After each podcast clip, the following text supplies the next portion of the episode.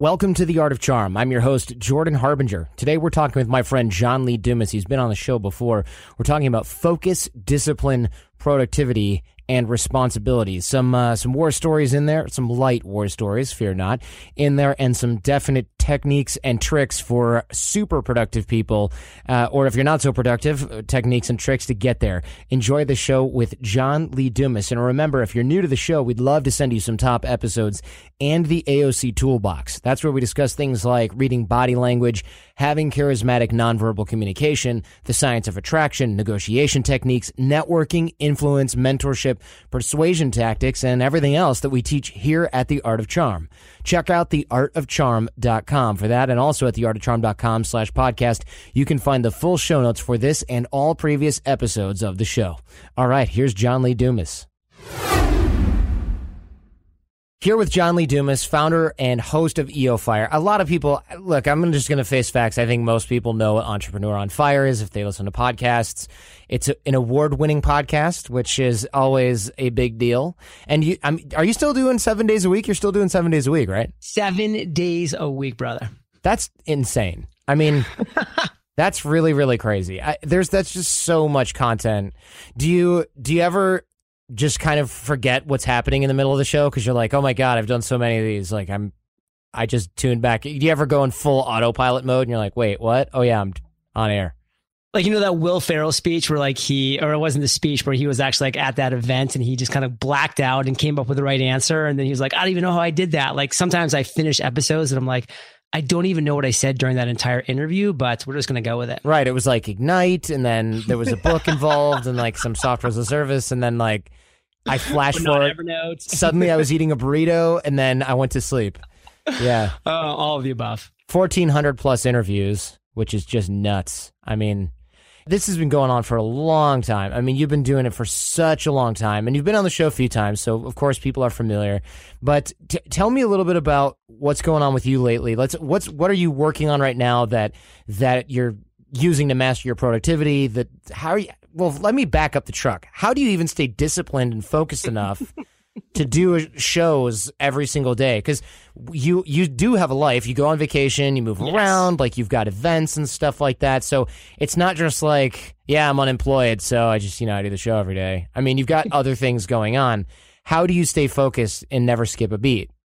So I say focus because I'm really disciplined to the fact that I'm going to work hard sometimes and then basically not work at all other times. And that kind of balance gives me the ability not to burn out. So this is going to sound crazy to a lot of people. And it would have sound crazy to me, believe me, back circa 2012, just like, you know, to compare it to like a marathon runner. Like I, I couldn't run 26.2 miles tomorrow or 0.1 miles tomorrow. I couldn't do it. Like I'm just not in marathon shape, but just like a marathoner builds up to that and being able to to run a marathon, like over the last 1500 now episodes, like I've built up the stamina to where I now on the first Monday and the first Tuesday of every month. So basically, you know, the first and the second of every month around there, I'm doing 15 interviews each on those two days. So in two days a month, I'm recording 30 podcast interviews, which means the other 28, 29 days of the month, I'm doing other things. I mean, that might be working on a project or a book or a community or something, or it might just be like, you know, I just got back from a 21 day vacation to Maine where I did not do much of anything except ski and hang out with family because I had that batching process down, that disciplined focus to say, I'm going to sit down, crush it for two days. And by the way, it wasn't easy and I was burned out and I was like, oh my God, my head's about to pop off. But after those two days, I was like, okay, now I've just freed up the next 28, 29 days of my life to go do other things. Did you find when you first started that? Because a lot of people right now who are listening are going, wait a second. I, I all right, I'm going to batch this. But then somewhere after lunch on day one of a day two or two day binge of work, they're going, I don't know how I'm going to do this. Did you, when you first started this process, were you already, did you have the, the stamina to do this yeah. or was it something you built over time? totally built over time. And number one, let me kind of back up. Don't eat lunch during these two days at all, that will just kill you. You, you literally, you can't eat. You have to be on just a straight purge of food because if you eat, you're going to want to go right to sleep. So, so skip food for sure. Wow. But for me, day, day one, back when I was interviewing people, I was trying my best to do one to two interviews a day. And, and then I'd be done. Like I'd be going and lying up in a little ball on my bed, trying to recover for a couple hours. Like, you know, after I interviewed Seth Godin, for instance, I'll never forget. I was just like, I can't do anything the rest of the day. I was so amped up for that interview that I just crashed like I was on drugs or something. Mm-hmm. So, I mean, that was me back in t- 2012. I built it up over like a year and a half to where I was doing four episodes, like four on a Monday and then four on a Thursday. So kind of doing my eight, you know, ish interviews a week then. So I had like that one buffer for like a cancellation or something. Then I moved it up into 2014 where I was doing eight interviews every single Tuesday. And for a long time, Jordan, that was my thing. That was every Tuesday. I was getting amped up for those eight interviews back to back. And that allowed me to go forward.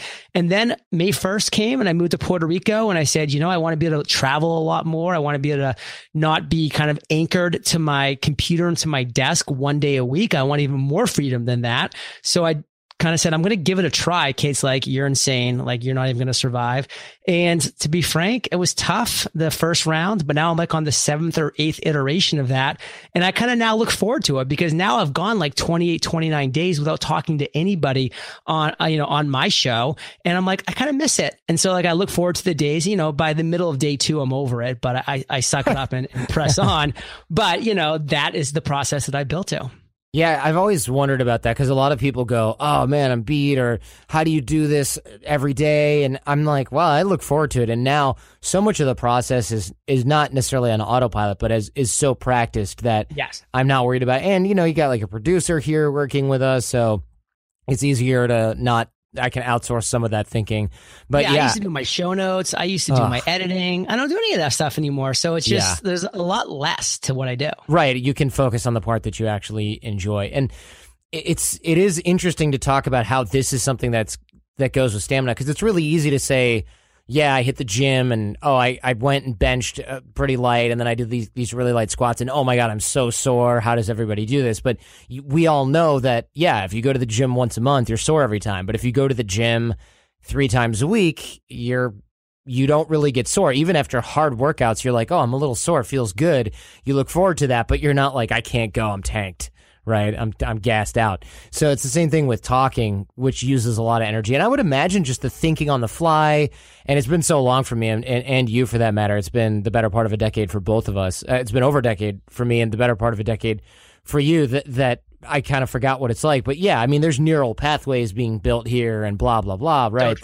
That are that are happening. That and the brain actually, as I found out somewhat recently, uses a ton of energy. Yeah, I mean, I think it, you know, use like 25% of like your overall energy, which is just kind of sitting there as a blob. Right, which is why in sort of humans past and pre-humans and stuff like that, and I just learned this from this book Sapiens that I read recently. The brain is such an energy hog that it wasn't efficient to have a big brain that can do pretty much anything humans can do for millions and millions of years because it was like, oh, you might not eat for three weeks, so you just have to be able to deal with that. But if you have a big, if you have a human brain, you're just you're dead. That's it. That book is so fascinating, by the way. And I think that everybody needs to read that at least once. I've actually read that book through twice. And the biggest takeaway that I actually got from that book the second time I read it through is that your brain is such an energy hog that it actually, it tries to psych- psychologically trick you from thinking too hard. Like that, it really does. It wants you just to do the quick, easy little win so it doesn't have to take too much energy so that you can survive. And for me, that was like, oh, that's why it's so hard to focus. Like that's why it's so hard to sit down and like do the work. And like that Steven Pressfield book, you know, The War of Art. Right. Like that's why the resistance is there because, you know, and it's more difficult now than ever, Jordan, too, because we have these little wins, the Facebooks and the emails and the Instagrams and the Snapchats. Like we have all these little goodies that our brain can kind of just glob us towards so we don't have to sit down and really do quality productive work. And and that's scary. Yeah it is scary. And it's also the i would imagine and, and again I, I haven't gotten to this part of the book i don't think but it's i would imagine this is the birth of cognitive bias right? Because your brain's like look all right, I, I don't want to have to do this work every time. I'm going to come up with some rules of thumb that are true some of the time that are safe assumptions, like out group bad, in group good, or, you know, oh, it looks that way at first glance. I don't need to do any further investigation. I'm just going to make a harsh judgment on this and dot, dot, dot, survival and that's where we get cognitive biases and that's why we can't we can't really stop doing them without well we can. We we just have to use even more energy to outsmart our own bias which takes up a lot of again brain power slash calories slash energy. So it's uh, interesting. That that book was super interesting. How did you hear about it by the way? How do you normally hear about books besides interviewing people every day? Is that your normal source well, that is honestly a huge source. Um, I also like love like the magazines, like Success Magazine, Fast Company Inc. Like I'm a, a, subscriber to those, and they're always kind of talking about this book or that book. So those are kind of my main ways that I hear about books. And I just heard of that book as saying like this book is taking over Silicon Valley, and I was like, well, I'm not sure what that means, but I wouldn't mind reading the the kind of pre-op of it. So what I love to do with Kindle now is you can just download the sample and mm-hmm. you can read like the first five or six percent of the book. And for me, if a book can't grip me by then. Like, yeah. sweet, I've just saved my money. But the thing is, I was like, oh my God, I want to read this book now. And I've now read it twice, which I super rarely ever read books twice. So this was a special one. Yeah, booked book and reading stuff is actually tricky because to read a book again, you've got to go, all right, I've got a hundred books on my wish list in limited time. Why would I ever read something again? So it, it is pretty high praise, especially if you read it kind of right after you read it once. And you're like, wait, wait, wait, hold on, hold on. Let me go back and do that again. that's a that's a serious mark of of content dense stuff. And in that book, yeah, Sapiens. We'll link to that in the show notes as well. Super interesting, basically human history. Uh, don't read it if you're super religious because it'll like why it'll you know you it won't make any sense to you because it's about yes, evolution. that, that is true. It, you will not like that book. yes, you will. You'll be like, but the no, I don't want to go there. Um, I don't want to go there at all. Right. So focus and discipline, got it. But were you were you disciplined all the time? Because focus is separate from discipline in many ways, right? Like if you're naturally good at focusing, sure, maybe you can sit down and do a bunch of work all at once. Um, but if you have to have discipline to go, not going to take the, uh, the, pull that string, not going to follow that shiny object. Don't you run into fires a lot? I mean, you run a business, you run a company aren't there fires literally and figurative fires literally every day that are like john i need your attention on this. And you're like yeah i'm recording things for two days in 20 minute blocks. Like go fly a kite. I can't deal with this. How do you stop that from distraction distracting yeah you? so distractions everywhere. And, you know, being a military guy, like I do love the phrase weapons of mass distraction mm-hmm. will break you down. And, and, you know, kind of going back to your question about discipline, like that is where actually my discipline was developed was in the military. Like I graduated in 2002 as an armor officer and spent eight years, four active, four in the reserves as an armor platoon leader, like as an officer in the U.S. Army, and you sink or swim based on your discipline, based on how disciplined you are to being able to create a plan and then execute on that plan.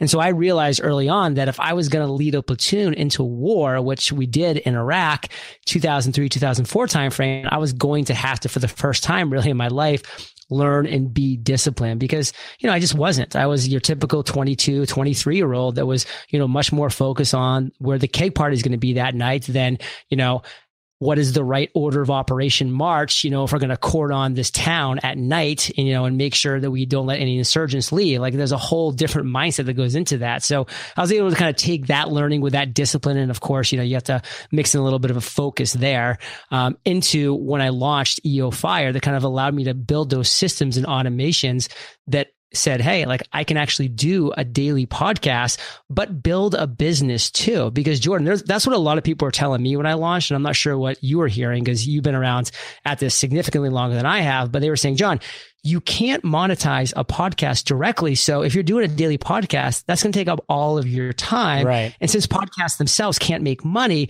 how are you going to make money? And this is, by the way, this was Cliff Ravenscraft. This was Jamie Masters of the Eventual Millionaire. These were the top podcast mentors telling me these things. And so I was like, wow, I should probably listen to them and at least do a deeper dive into, you know, how true this can and, and is. And it did bring up some red flags. Yeah, I mean that's so funny because my well, nobody even knew what a podcast was, including me when we started. It was brand right. new. The shows that the shows that were around back then were like I think Leo Laporte, um, a couple of others that still exist, and everything else is just done. I mean, it was all Like I remember when iTunes got cover art and we were like, "Whoa, you can add an image to your show. This is awesome. This is really cool." Cuz before it was just a podcast symbol. Like it was just a, and it was a list. It was a it was all ugly to say the uh. least. Yeah, but uh, no nostalgia for that. What's what's it like though having people and this is totally tangential to the topic at hand in a way, but what's it like having the responsibility, like literal life and death responsibility. If you're trying to cordon off a town in Iraq, aren't I mean, I talk about checking your work. Uh, what what is it what are you feeling in the moment where you're like, "Oh god, I hope nobody dies because I was just had a brain fart." I mean, that sounds I don't want that level of responsibility. Yeah, and neither did I. And and then sadly, you know, it's just one of those things that because of timing. You know, timing just was everything. And so for me, I just happened to be the first round of commissioned officers post 9 11. And so guess what? We were in war. But guess what? The four years before me, when people graduated, the person that graduated in 1994 from Providence or from even from the graduated in 19, you know, like 96, like that person just spent four years kind of twirling their thumbs on a base, you know, which I thought I was doing until I was a senior in college and I woke up and saw the Twin Towers burning in New York City. And like that was was just like this, okay, timing, I guess my life is going to be different now. So now I'm going to actually make like this mindset shift and take this responsibility that I know I'm going to have when I'm in war. And so when I found myself in that situation, you know, a short time later, it was about a year, a year and a half later, I was actually in that situation from when I saw those smoking towers I was like, you know, this is what I've been training for for a year. And this is, you know, the mindset that I need to have going forward because I'm not this 22 year old college student. I'm, you know, now I'm a quote unquote 23 year old army officer. Like there's this huge difference. There's not, but I had to make that difference, that mindset shift and take on that responsibility because now you do have lives literally in your hands. Um, because when you're an armored platoon leader, you have 16 men, you have four tanks that you are commanding. And frankly, you don't really know that much because you haven't been in that world that long. So fortunately, you look around and you see the discipline that's been grown from that platoon that's been operating together for years. My platoon sergeant was 51 years old. So he'd been in the army longer than I had been alive. So you have to look around and say, you know, who's been there? Who's done that? You know, who has the discipline, the structure, the focus that has has has done this before, maybe even though it's only been in training, but I can learn from them. So you start to rely on the people around you and you really say, we're going to do this as a team. I'm not going to do this as a solo officer. We're going to do this as a platoon. Yeah, this this seems a little scary because I can imagine I was in ROTC when I was in college, and I remember being like, "Oh, I don't have the discipline for this." But I remember all the other people being like, and this is 1999 or 1998, going like, "Dude, all you have to do is is make it through four years of like not that hard ROTC. They pay for your school. Yeah, there's some bureaucratic BS, but then you're gonna serve. You're gonna be a commissioned officer. You're gonna like sit around in Florida or Maryland, or if you're lucky, Hawaii or some place cool. Maybe even get to go abroad, work on your language skills." And then you're just catapulted it with no debt uh, with a bunch of cool military experience, with a bunch of like friends from back in the day, and you got to kind of extend your childhood a little bit in, in a way because it's military, it's a bunch of bros, whatever, and, and ladies there kind of acting up because we're all young, and then you're launched into the working world, and you're just you're just gonna remember those days fondly. And then two years later, I was out of ROTC because I was just like, I don't have. Speaking of discipline, I cannot handle this. I'm going insane. I wanted to learn Russian and Arabic, and they were like, No, we need engineers, and I'm like, I'm not switching my major major. I like languages. Of course, that then two years later, they're like, we need Russian, we need Arabic, we need it now. And I just thought like, oh guys, it's like they don't even know what they're doing. So I left, and then all my friends who were still in ROTC were like, oh, almost overnight, same thing like you, just went, oh man, wait, hold on a second, we're Iraq, oh, sh- oh Afghanistan. Oh, wait a minute. Hold on. I just thought I was getting this easy free ride. Like, I don't think I'm going to be stationed in Maryland anymore. It looks like we're going to where? I've never even heard of this. Let me Google Earth this. Oh God, that's ugly, right? It was just kind of immediately. Some guys were really excited. Most guys were kind of thinking, maybe I'm not going to be able to work for my dad's company part time after college, right? If I, like, or like maybe I'm going to have to sort of take a, a harder look at what's happening here. And it was, uh, it was kind of uncertain. And I remember just thinking to myself, wow, I am so glad. Not because I'm I'm afraid to serve or afraid to go do that. I'm afraid to screw that up. Not afraid to go there. I'm afraid to blow it while I am there, and then somebody else pays the price, and I can never forget it. Wow. Well, it's the weight of the world on your shoulders. And yeah. I can say that um, truly, you know, 37 years old now. So this is, you know, over a decade since I've been an active duty officer. And, you know, of my 16 men, you know, four didn't come back. Like four did make the ultimate sacrifice. And those are scars that I still literally do carry around to this day and, and, and always will because it's, it's something that I failed at as an officer in the U.S. Army. And that was my ultimate responsibility. And, it just was a failure. Wait, so while you were doing, while you were, I don't even, what do you call this? I don't want to say on missions. It sounds like I've been playing Call yeah, of Duty. during my tour, tour yeah. during my tour of duty, while you know, while I was deployed to Iraq, uh, six, uh, four of my sixteen soldiers uh, did not make it back. They were killed in action. And this is basically unavoidable, right? I mean, are you just thinking about, oh, I made a ton of mistakes here. Oh, this is my fault, or are you like, look, we did everything, and you know, this person still got shot or you know something or booby tra- like some do you feel like it was unavoidable? Because it seems like a lot of that stuff is unavoidable. Some of the situations were unavoidable. Some of them you can go back and you can say well you know if we would have taken a left instead of taking a right you know we wouldn't have hit that ied or you know we wouldn't have gotten that sniper fire. So you can always like just kind of put holes in you know your excuses and things that you did or didn't do. And you know for me i just learned then that i could always be doing that or i can just say you know what? I'm going to take 100% responsibility for what happens in my life with them and with everything going forward. And that was kind of the mentality i took. Yeah i, I mean it seems like it would be so easy to beat yourself up over that but you could have made a left instead of a right and they could have had snipers there too. You will literally never know that's true. I mean, we could have gone left instead of right, and then you know we might have lost half of our platoon right. instead of twenty five. Yeah, we might not be having this conversation because you made a left. Like so, so you, true because you can you can play that game all you want, and you can do it. People do it in business as well, right? I look back and I go, if only I had not hired this person, or if only I'd thought of doing this. Oh, I wish I'd gotten it on. I mean, everybody does this with some area of their life. It's just usually the consequences are much lower, right? If only I'd invested in Yahoo in the '90s or Google in 2001, I'd be so rich right, right now. It's right. it's just that there's less weight on your shoulder. It seems more forgivable to think, oh yeah, I wasn't really paying attention to the market at that point versus something that that other people maybe had to had to deal with the consequences thereof. Uh, I just say I, I, just say I didn't have any money back then, which is true. Right? Yeah. There's also that. There's also excuses, excuses. Right. right. Um. So I would imagine that at some level this informs your discipline. It informs your focus, not just because you built the habits while you were there, but you kind of realize like, wow, there were other guys pretty much same bucket as me that. It, it, it must be kind of hard to waste knowingly, willingly waste your potential after coming back from Iraq, seeing a country where there's a lot less opportunity, and having been around people where they literally gave their lives, and you, it's hard to come back and go, "Nah, I'm bored. I'm just going to play Xbox all day." Right? It seems like that would be some motivation, not just because you're like, "Wow, life is good," but because you, you can't waste it. It's so true. And I can actually honestly say this because it wasn't like one situation that we lost all four of those soldiers. Like it was throughout the 13 months that that happened. And at every single one of those funerals, I can remember standing like at the actual casket and saying to myself, like, this hero made the ultimate sacrifice. And I am committing to make sure that I, if I make it out of here, live a life that is, you know, worthy of his sacrifice. I'm not going to go and just get fat in some cubicle and like waste away my life because this, this guy's, this, this person's life was taken away from them. So that kind of always gave me strength throughout my life. Whenever I kind of got to that moment, like when I was in law school and I was like, I hate this. Like I quit. Like I dropped out of law school, which was the most good like, call. Was really the, it was it was the bravest thing I've ever had to do, Jordan. Because I mean, like I was in war, but like quitting law school was the bravest thing I had to do because like my father was so excited. You know, he had paid for it. Like there's all these things going on, and I knew that it was I was just going down the wrong path. And I know so many people in my position just kept going, and there's and and you know they're just miserable now, and they're well, just they're lawyers. unhappy, and yeah. they're lawyers.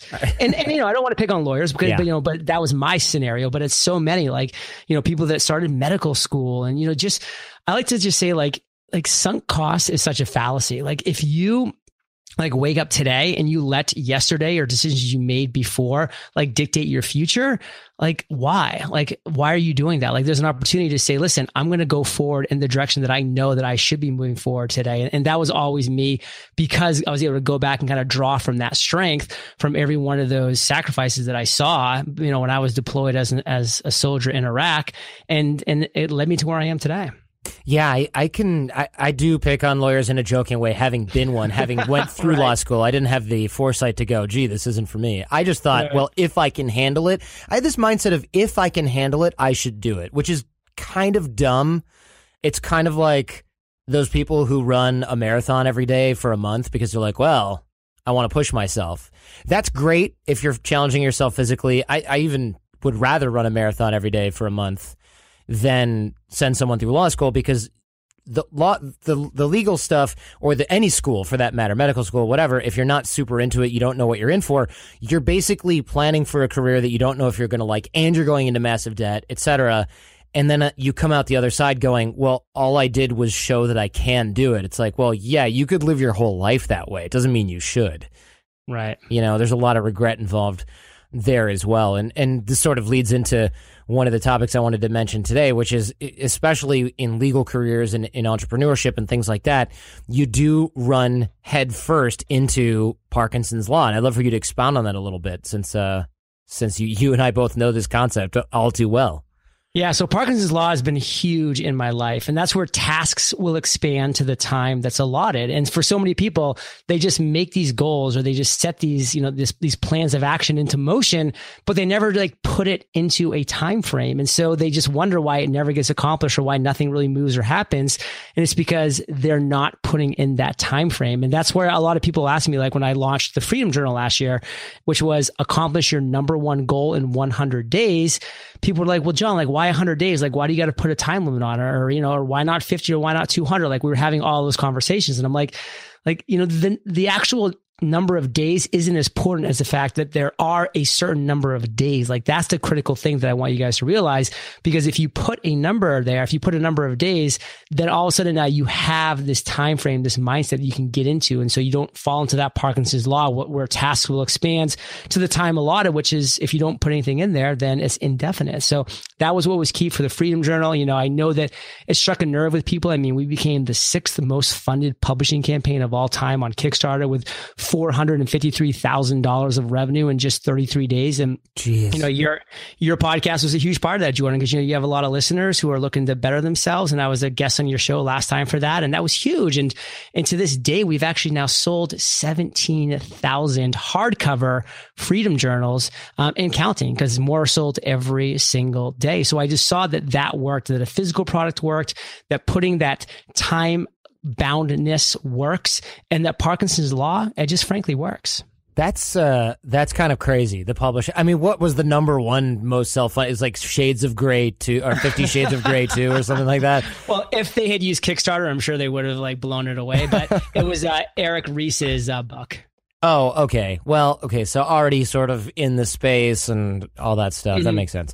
Cool. Yeah. Well, well, when we when we look at our work level or workload expanding to fit the time allotted, which I mean, I can absolutely vouch for that, and as as can anyone who's ever done anything that lasts longer than a few hours can probably vouch right. for Parkinson's law. How do you both stay focused and stay sane? Because when you're doing your sort of binge or focus and whatnot, you you have to be taking breaks. You can't just plow through nonstop, pedal to the metal the whole time. You'd go nuts. You'd burn out. You'd hate every second of it, and you wouldn't want to continue. Yes, all those things happen. And so what I'm really big on, this is another thing that I did a ton of studying in 2016 because that was my main goal because I knew I was coming out with my next journal. Um, so I was like, okay, I'm going to focus on these three things, productivity, discipline, and focus. And while I was uncovering what it meant to master those three skills, which I know are really important if you're going to be a success as an entrepreneur, um, as a businessman or woman, I came across Pomodoro technique. And that to me was a game changer. Like I, I learned uh, of this. I, I'd heard of it plenty of times before, but I just never tried it. You know, we've all heard of, you know, Pomodoro technique or Parkinson's law, this, we just never apply it to our lives until we do.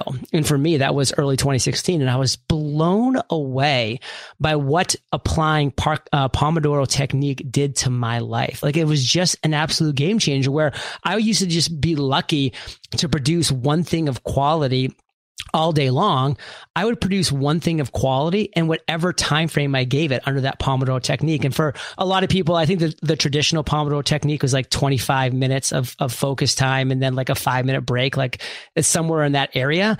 But that didn't work for me. And that's kind of one thing I want to stress to people that might want to try this as well is I found that was just way too short of a focus time and also way too short of what I've actually termed a refresh time. So I played around with that in early 2016 and, and my perfect Pomodoro technique is 42 minutes of focus time. That means no distractions, nothing but the one task I have in front of me, and then 18 minutes of refresh time. And I don't know why. It's I don't know why like that's ended up working for me. It's psychological, I'm sure, because you know for some reason 45 minutes sounded like like a lot of time, and 42 minutes just seemed like less, and 15 minutes seemed like a really short break, but 18 minutes seemed like a really long break. It just like mentally for me worked. So I now do four of those sessions every single day. Like my day's not complete without doing four sessions of 42 minutes of focus with 18 minutes of refresh. And you have to honor the refresh just as much as you honor the focus. So my refresh time could be doing some pull ups, maybe some jumping jacks or just going outside and like breathing in the nice Puerto Rican air down here. Or, you know, maybe it's watching, you know, last night's episode of Bachelor or checking on the latest sports game, like whatever it might be, that refresh time is like my, my time to give my brain the ability to relax. And this actually, interestingly, uh, Jordan kind of circles back to our conversation about sapiens randomly. That's why it works. Because if you can tell your brain, listen, I'm only going to need you for 42 minutes, and then you're going to get 18 minutes of pure veg time to do whatever you want. Like your brain, it's going to, it's going to be an easier yes. Where if you're just like, hey, I'm going to sit down at 9 a.m. and I'm locking myself in this room till 4 p.m. and I'm just going to work hard, your brain's like, heck no. No. Like, not going to do it. Not going to do it. So you have to trick yourself. Pomodoro techniques works amazingly. I now get more done in these four sessions in one day than I used to get done get done all week long.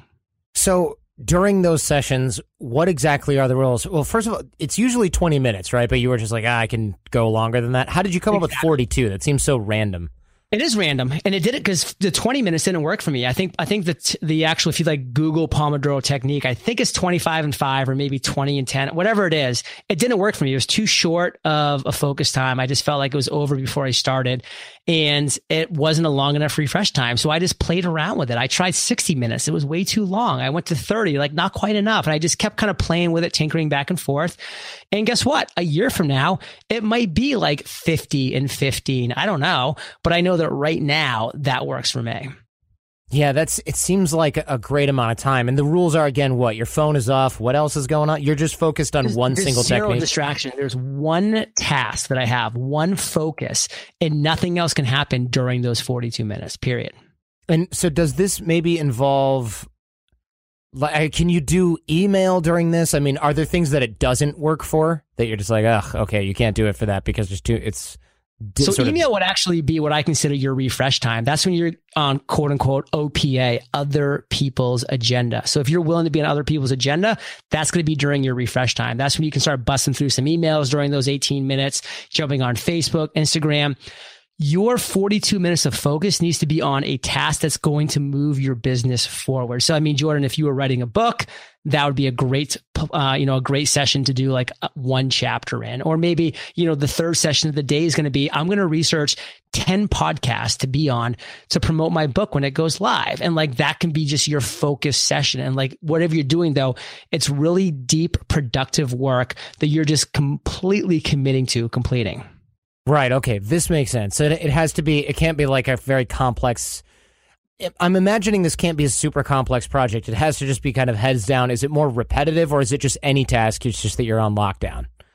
Well, it's you're on lockdown. It's your tasks that you are going to decide are meaningful for your business. And you know what I actually do is, I, you know, I've created like this whole process that we can talk a little bit uh, more about later. But I know what those four things are going to be because during my morning routine, I am setting that plate up. I'm setting those four tasks that I'm going to do. So I know going into it what my four sessions will be, what those uh, four tasks they're going to be critical to moving my business forward. Great. And th- does this can you work without this now? Like are you kind of in the habit of doing this or do you still need all right phones off timers on. Do you still use the the ritual around it you know, I've tried. I've tried to to go away from like having to like use my journal and having to, you know, go away from the ritual and it just doesn't work. I just let other things kind of slip in. And so I have to just commit to the entire process that I've created. And that's me. You know, other people, you know, maybe after doing this for 100 days or 30 or 200, you're there.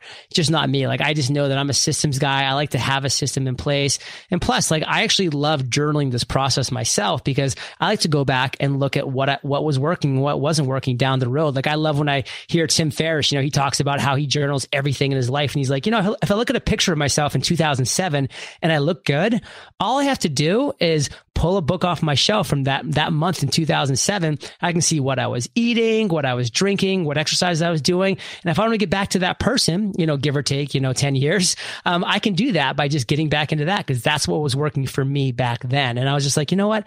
That makes sense. I want to start documenting more things. So, do you have categories that you document when you journal? I mean, what what does your journal look like actually? Or actually, didn't we just accidentally segue into this thing you've got here? Hold on a second.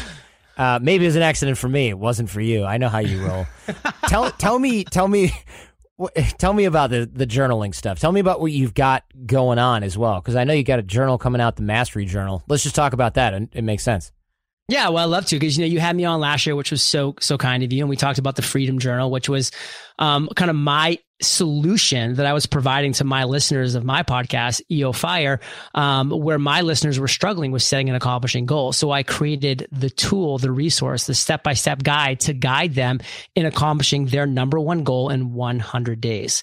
And then that was such a success and a hit. I said, well, this is something that people obviously want. Like, like a physical product works. Journaling is working for my audience. So is there something else that makes sense? And then I realized that where goal setting was what my all of my guests on EOFire had in common for why they were successful. Um, I looked kind of inside and said, well, what are my three greatest strengths? And I realized after much contemplation that although I have way, way more weaknesses than I have strengths, I pretty much, when I boil it down to, to what my three greatest ones are, it would be productivity, discipline, and focus. Those are what's allowed me to launch a podcast back in 2012 that was daily and then turn that into a business business that's grossed over $10 million in just a little over uh, four years now. So I was like, how can I like take those three skills and you know that I've been able to master over these years and put them into a, a tool, a resource, a guide that can show people how I did it and how they can too. Can you sort of walk us through what a page in this might look like? I mean, what does it actually have us doing? You, you know what I mean? Like specifically, a day in absolutely. a page of the journal literally. Absolutely. So the mastery journal is you mastering productivity discipline and focus in 100 days.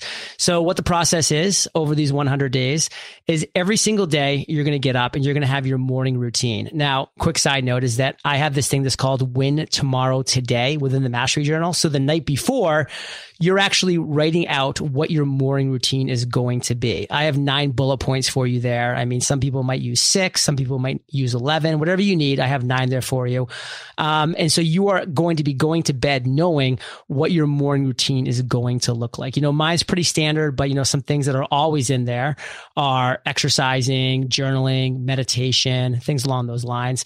And then you're going to be moving into the next section, uh, section after you finish your morning routine, which is what are your four focuses going to be this day? So you're really going to sit down and say, Hey, what are four things that I am really excited about accomplishing today that are going to be meaningful for my business? They're going to move my business forward in whatever way makes sense for that.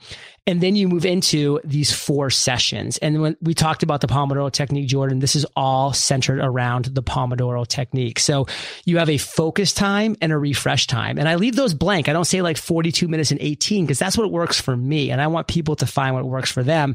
And within the first few pages of the mastery journal, the kind of the prologue, I, I train you and guide you on how to kind of figure out what your perfect time is. So again, for me, it's 42 minutes uh, of focus and then 18 minutes of refresh. So you do just that. You start, you start that timer and you focus on that one thing for those 42 minutes. And then that timer goes off 18 minutes of refresh, whatever it is that you want to do. And then it's session two. And then maybe you break for lunch. And then it's session three and session four. And you are committing to doing those four sessions intraday. And after every session, Jordan, you are self evaluating yourself on your productivity and your discipline score. So you're going to be continuously having this score average on both of those two skills as you're going forward over these 100 days. And again, self evaluation is not easy for everybody. So I teach and train you within the first few pages on, on what that means, like how you do come up with that, that score. I give you a sample, that number. And then you finish the day pretty simply by just saying, Hey, what did I struggle with? Where was where would, where did I come up short? And then you identify those struggles, those obstacles, those challenges, and you come up with some potential solutions for them. And then you say, okay, well, what were some things that went well today? So you can start to identify the things that you're really rocking and rolling with. And then, of course, as I said, um, at the beginning, you're going to win tomorrow today at the end of every one of those days by writing out tomorrow's morning routine. So you're waking up not like, oh, what am I going to do to fill this void? Am I going to jump into email or to Facebook to jump on other people's agenda? Hopefully not. Hopefully you're going to follow that morning routine that's going to be beneficial to you in your life. Yeah, I like the idea of planning this out beforehand. I, I don't use the Pomodoro stuff, but I'm I'm uh, kind of naturally hyper focused. But I do use a calendar, so every moment of my day, even some of the relaxation relaxation stuff is is in there. So today it was like 8 a.m. Chinese, and I'm up before 8 a.m. But I already know that I need to like brush my teeth and blah blah blah. I just know I have to be done with all that stuff by 8 a.m. So I allow myself the flexibility to decide whether or not I shower or brush first. Right? You know, I know the freedom, the freedom that comes with being an entrepreneur or self-employed. And then I, I get ah. Chinese for two hours, then I got a show block, then I've got a show block, then I've got a call, and then I've got transit time because I'm going to get a Thai massage later, right? Because I got to work out the neck. And then I've got an email block because God knows what's in my inbox.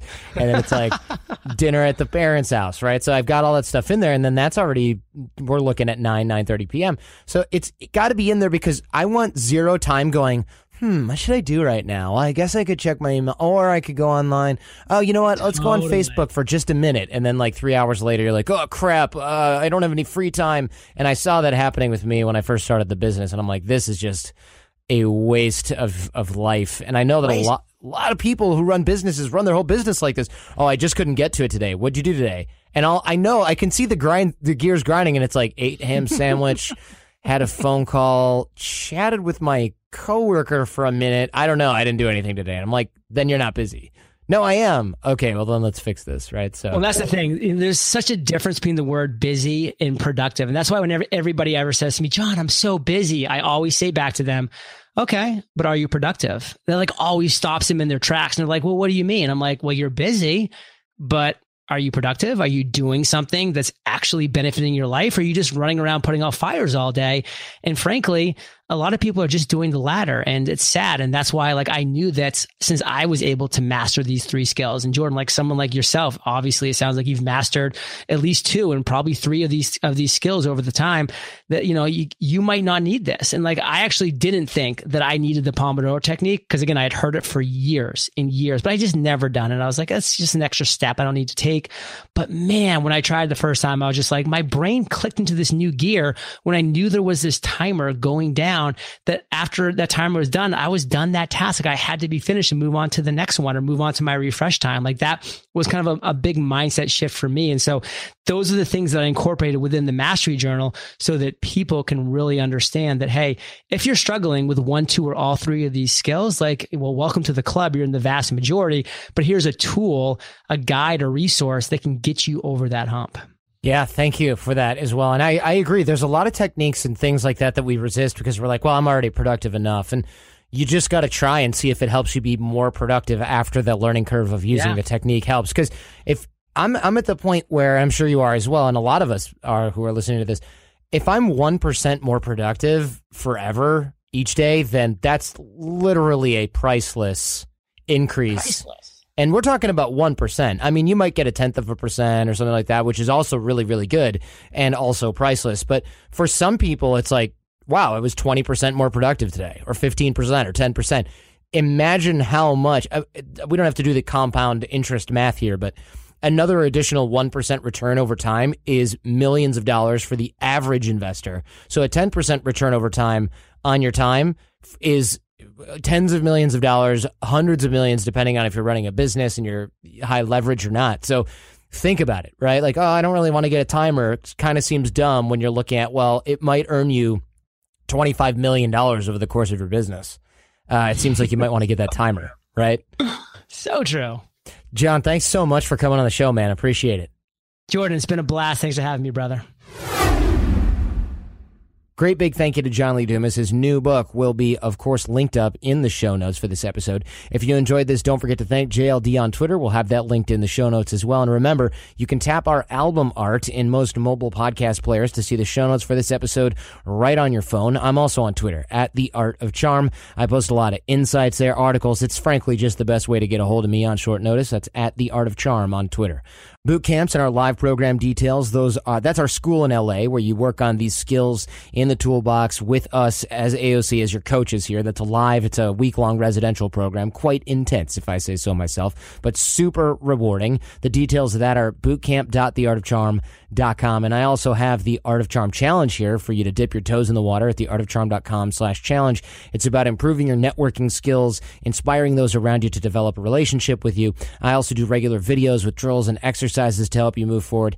And we'll email you the fundamentals toolbox that I mentioned earlier on the show. It'll make you a better networker, a better connector, and a better thinker. That's the theartofcharm.com slash challenge. Or if you're here in the States, you can text the word charmed, charmed, to 33444.